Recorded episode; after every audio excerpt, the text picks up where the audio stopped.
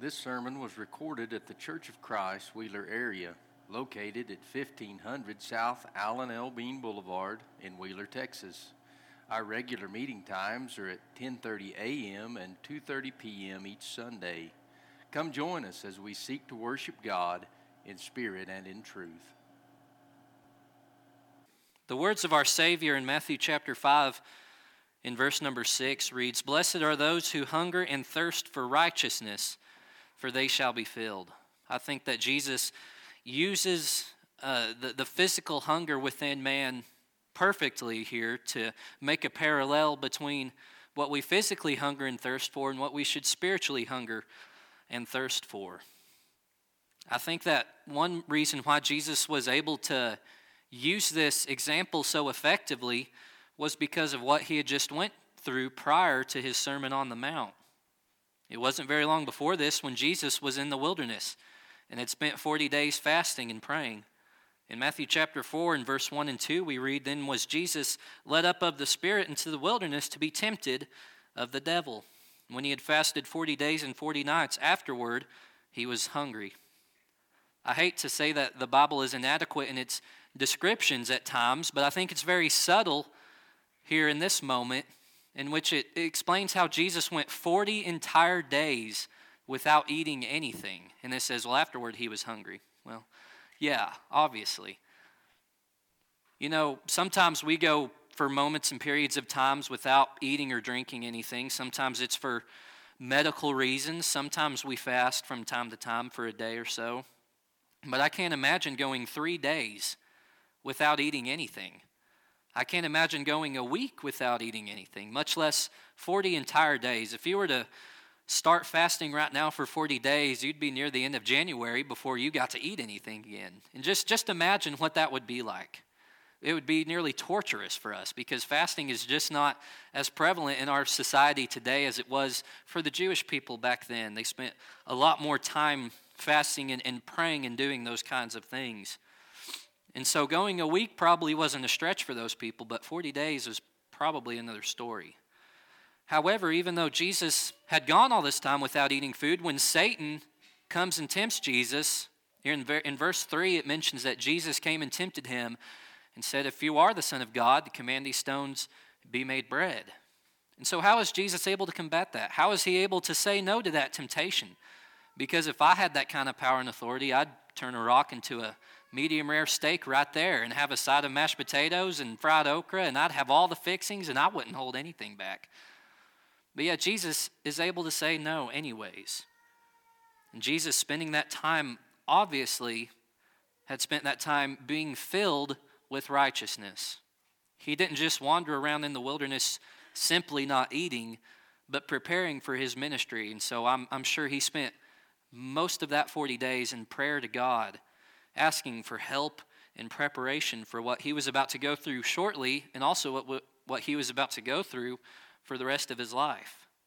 So Jesus is able to perfectly use the physical hunger of man and relate that to what we should spiritually hunger and thirst for. And Jesus uses that in his list of Beatitudes, as we call them, perfect descriptions of Jesus. And he also uses all those things to point forward to future points in his Sermon on the Mount. And we'll make some of those connections later on.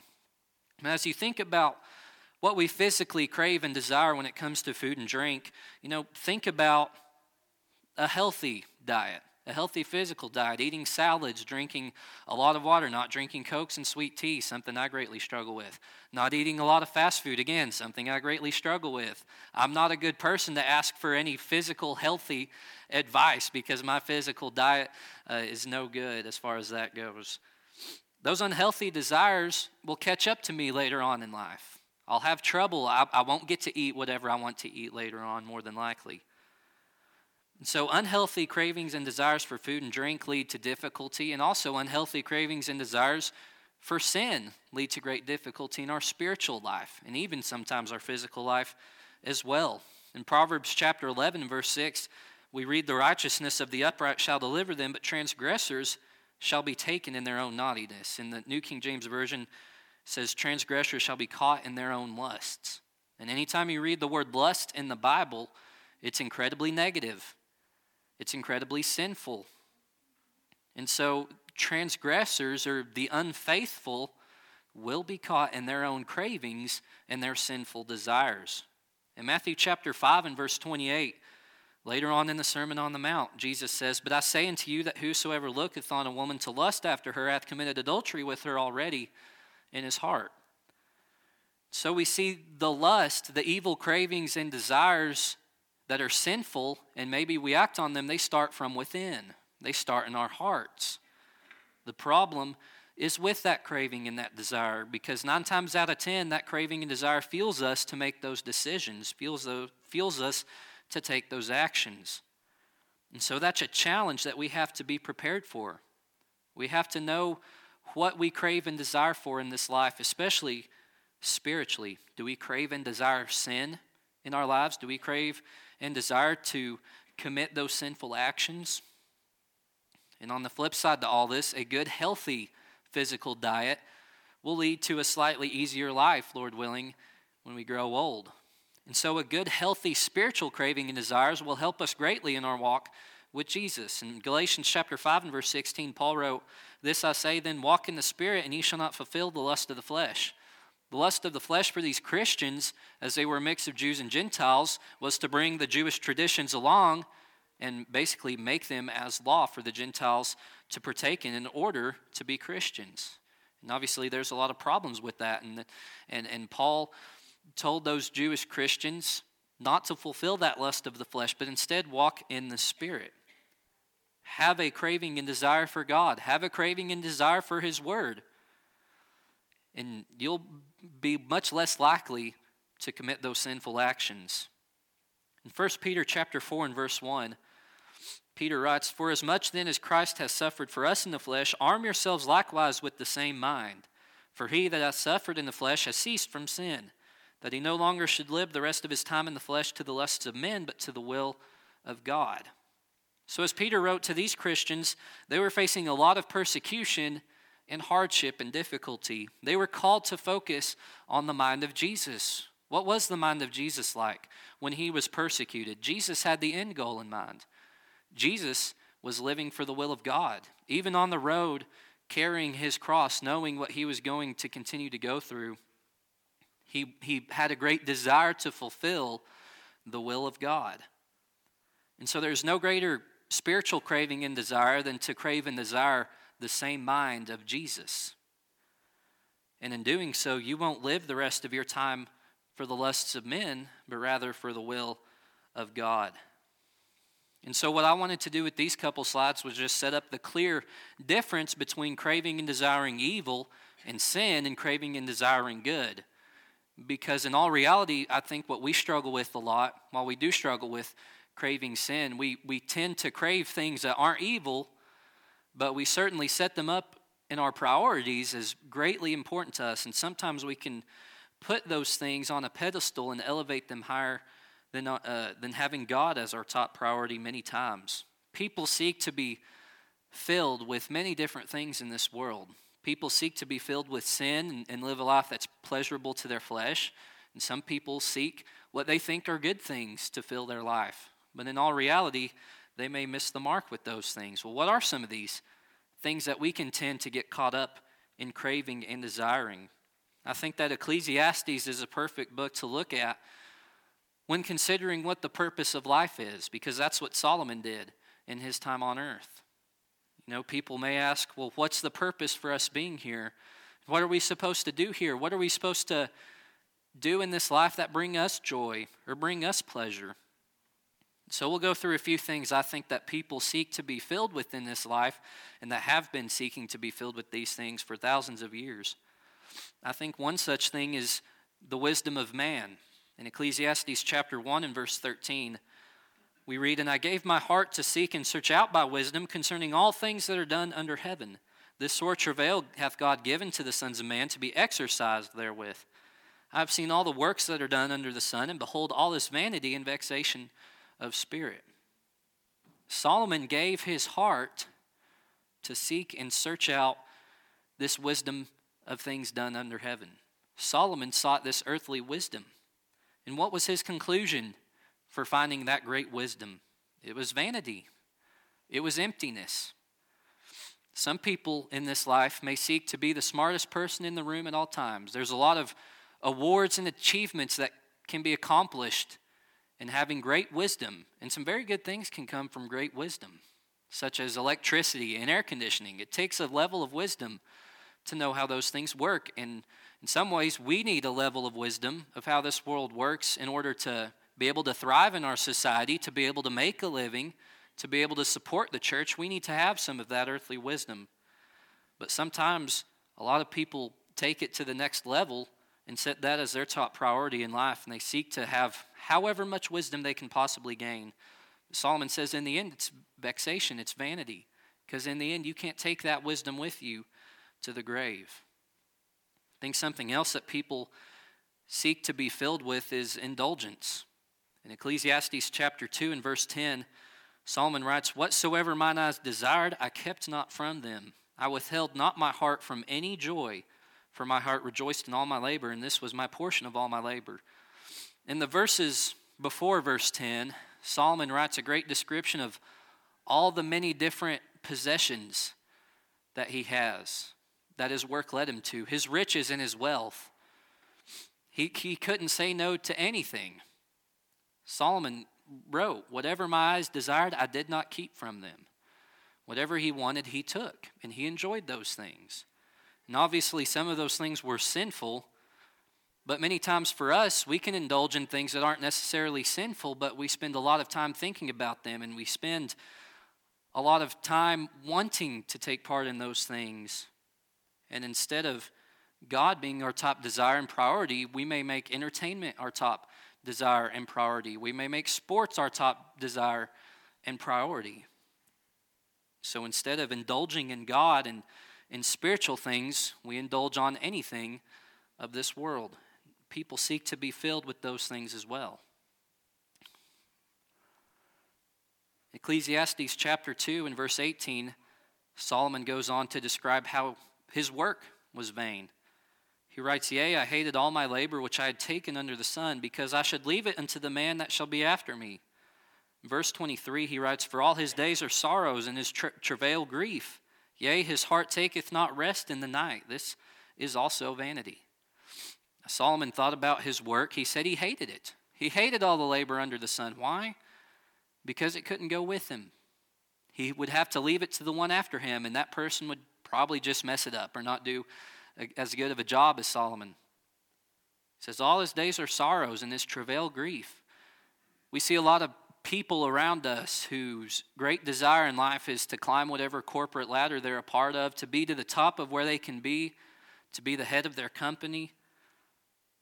And a lot of things come with that, as, as such as the riches. It says that those things are greatly stressful. His heart taketh not rest in the night. And trying to be fulfilled in your life solely by your work and your profession is vain and it's empty. And we are supposed to work. We are supposed to work diligently as unto the Lord. But there's a, a line between working diligently, being a good hard worker, and seeking to be fulfilled and, and, and find your identity and your being in your profession. But yet we see people all around us who tend to, to lean towards that. The last thing I want to notice from Ecclesiastes is that people seek to be filled with is money. In Ecclesiastes chapter 5 and verse 10, we read, He that loveth silver shall not be satisfied with silver, nor he that loveth abundance with increase. This also is vanity. When goods increase, they are increased that eat them. And what good is there to the owners thereof, saving the beholding of them with their eyes? He that loves silver will not be satisfied with silver. No matter how much money you make, it's never enough. And I think about myself. I have a very, uh, I, I just have a very average income. And it's plenty, though. I've got plenty. And I think it'd be nice to make some more money. And I think about the professional athletes. Back in the 50s and 60s, professional basketball players were working side jobs just to make enough to live. And it's amazing where we've come in 60 years. Because now $5 million a year isn't quite enough. It could always be a little bit more. He that loves silver is never satisfied with silver. When goods increase, they increase who eat them. What good is there to those possessions, to that money, other than seeing it with your eyes, other than just having it for yourself? Because in the end, you can't take it with you. Solomon was the richest person on the planet at that time. Converting his money to today's money, Solomon ranks, I think, in the top three in human history of wealthiest people. And he wasn't satisfied with it. He didn't find true joy or happiness. It didn't fill him. He wasn't fulfilled in having that. He wasn't fulfilled in the great earthly wisdom he had. He wasn't fulfilled in the indulgence of the flesh. He wasn't fulfilled with the work that he had on this earth. So, what is there? What is there left? What are we here for? Ecclesiastes chapter 12 and verse 13, we read, Let us hear the conclusion of the whole matter. Fear God and keep his commandments, for this is the whole duty of man. Without the last chapter or two of Ecclesiastes, it's a, just a big, deep, depressing book because there is no purpose to life. But in the end, fear God and keep his commands. That's man's all. That's our being. That's why we're here. In Proverbs chapter 13 and verse 25, the righteous eateth to the satisfying of his soul, but the belly of the wicked shall want. How ironic is it that the same person wrote these two verses on opposite ends of the spectrum? You have the Proverbs in which Solomon had this great wisdom leading his people in a godly manner. And in Ecclesiastes, he's towards the end of his life and he looks back and he has a lot of regrets because he put a lot of things before God. And you see throughout that time period, you can, you can hear it in his voice how empty those years were, how he would have changed those times. The belly of the wicked shall want, the belly of the wicked will be empty. But the righteous eat to the satisfying of their soul. Instead, we have to seek to be filled with the Spirit. We have to crave and desire God. In Matthew chapter 6 and verse 21, for where your treasure is, there will your heart be also. The light of the body is the eye. If therefore thine eye be single, thy whole body shall be full of light. But if thine eye be evil, thy whole body shall be full of darkness. If therefore the light that is in thee be darkness, how great is that darkness? Here later on in the Sermon on the Mount, we see hungering and thirsting for righteousness come back around again. Set your treasure on heaven. Where your treasure is, there your heart will be also. He talks about the light of the body being the eye. And if your eye, if your life and your priorities is not set upon the light, then it will be full of darkness. So sometimes it's, it's very difficult for me to live my life with my priorities straight. All of these things are very obvious to me, and I know where my priorities should be, but a lot of times my life doesn't reflect where those things actually are. And that's because if, if we go years and years continually not seeking and craving and desiring God, we, have, we can have darkness within us. And that darkness is very gripping, and that darkness will not just let go and set you free. We have to set within our lives spiritual patterns on a daily basis. We have to continue to seek and desire and crave God in those spiritual matters. I think about the the parable of the sower and the thorny ground and how it slowly chokes out the seed. It's not like the, the rocky ground in which the seed is quickly taken away with persecutions and trials. But the thorn, there, there's great troubles and cares of this life, and it slowly chokes out the seed in the word. There's a couple examples I want to look at from the Bible, on, and, and these are very simple things. They're not very complicated. They're not groundbreaking, but there's, a, there, there's just a couple things I think that can help us better crave and desire uh, our Savior, and better crave and desire a life pleasing to Him if we can make these steady habits in our life and continue to build on them. In Acts chapter 10 and verse 1, there's a certain man in Caesarea called Cornelius, a centurion of the band called the Italian band, a devout man and one that feared God with all his house, which gave much alms to the people, and prayed to God always. Cornelius uh, is a very impressive individual to me. He was a devout man, one that feared God with all his house. How did he fear God with all his house? Well, for one, they gave alms to the people. They were very generous people. They helped the poor, they helped those who struggled, but also Cornelius and his house always prayed to God. They had a prayerful mindset, they prayed without ceasing. And this wasn't something I think that Cornelius just started one day and then was perfect in it from then on. I'm sure it took a lot of time and a lot of effort and a lot of practice for Cornelius to do those things. Sometimes when we try to change our diet, it takes a long time to finally actually change our diet. It took me probably 16 years to like green beans, but we ate them every week and we kept eating them. We kept eating them. And now I kind of like green beans. They're not bad, especially coated with sugar and salt. But, anyways, they're not bad. I like green beans. And it took a very long time for me to come around to liking that. And so, building up these good spiritual appetites and these spiritual practices takes some time. It takes exercise and it takes effort. And sometimes we can get discouraged because we don't immediately have a really great prayer life when we need to. But it takes time to build up. Think another example uh, that, that we can look to are the example of the Bereans in God's Word. In Acts chapter 17 and verse 11, we read about them. These were more noble than those in Thessalonica, in that they received the word with all readiness of mind and searched the scriptures daily whether those things were so. Therefore, many of them believed, also of honorable men, women which were Greeks, and of men, not a few. So these Bereans, which Paul and Silas came to and began preaching the word, they searched the scriptures daily to find out whether these things were so. It's clear they had a love for God's word. It's clear they knew where to go to find these answers. And you know what happened? They believed. They hungered and thirsted for righteousness, and as Jesus promised, they were filled. They had their sins forgiven of them. And Cornelius spent his days praying and praying to God, hungering and thirsting for righteousness. You know what happened? He was filled. Peter came to his house not long after and preached the gospel of Jesus to him, and him and all his household were baptized and had their sins forgiven of them. And in that they found fulfillment. They didn't have to go look in the world for that because God provides it.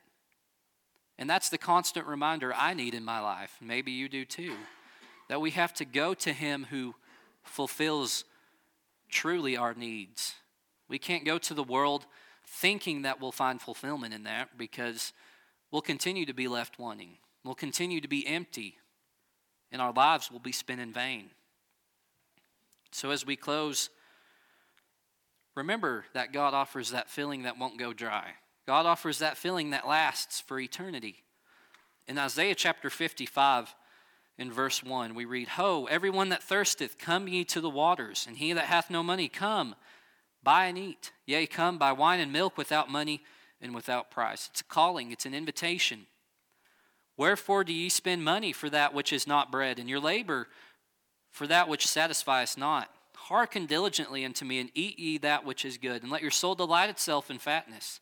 Incline your ear and come unto me. Hear, and your soul shall live, and I will make an everlasting covenant with you, even the sure mercies of David. The words of Jesus in Matthew 5 are very similar to these words the everlasting covenant, the sure mercies of David. This chapter, this prophecy, was a prophecy of the gospel of Christ to come, a prophecy that all nations would come and and live and, and live their lives for God and be filled with God. Everyone that's thirsty, come to the waters that fill. Buy wine and milk without money and without price. It's free. It's free. I think in verse 2, he asks a couple of very telling questions. Why do you spend money for that which is not bread? Why do you spend your life looking to fulfill yourself, seeking to be fulfilled by the sin that's in this world, seeking to be fulfilled by the distractions that are around us. When those things don't last, when those things don't fulfill, and they cost us greatly, they cost us dearly. But the waters of Jesus, the waters of baptism, are free. And there's no consequence, but rather reward. So we have to remember to go back to God to go back to the one who satisfies and the one who fills our lives. In Proverbs chapter 13 and verse 7, there is that maketh himself rich, yet has nothing. There is that maketh himself poor, yet has great riches. And in Proverbs 8 and 34, blessed is the man that heareth me, watching daily at my gates, waiting at the posts of my doors. What do you crave and desire in your life? What do you seek fulfillment in? What makes you feel fulfilled? Do you crave and desire sin? Do you crave what's physical in this life? It's easy for us as Christians to get sidetracked by those things, to get sidetracked by the world, to focus on ourselves. But we have to put all the focus on God. We have to seek and crave and desire God in our lives. We have to seek and crave and desire to make Him a regular part of our lives so that we can live lives pleasing to Him. Thank you for listening to today's sermon podcast. If you have questions about what you have heard or would like to know more information, please contact us by emailing cfcwheelerarea at gmail.com or look us up on Facebook or Instagram and send us a message there.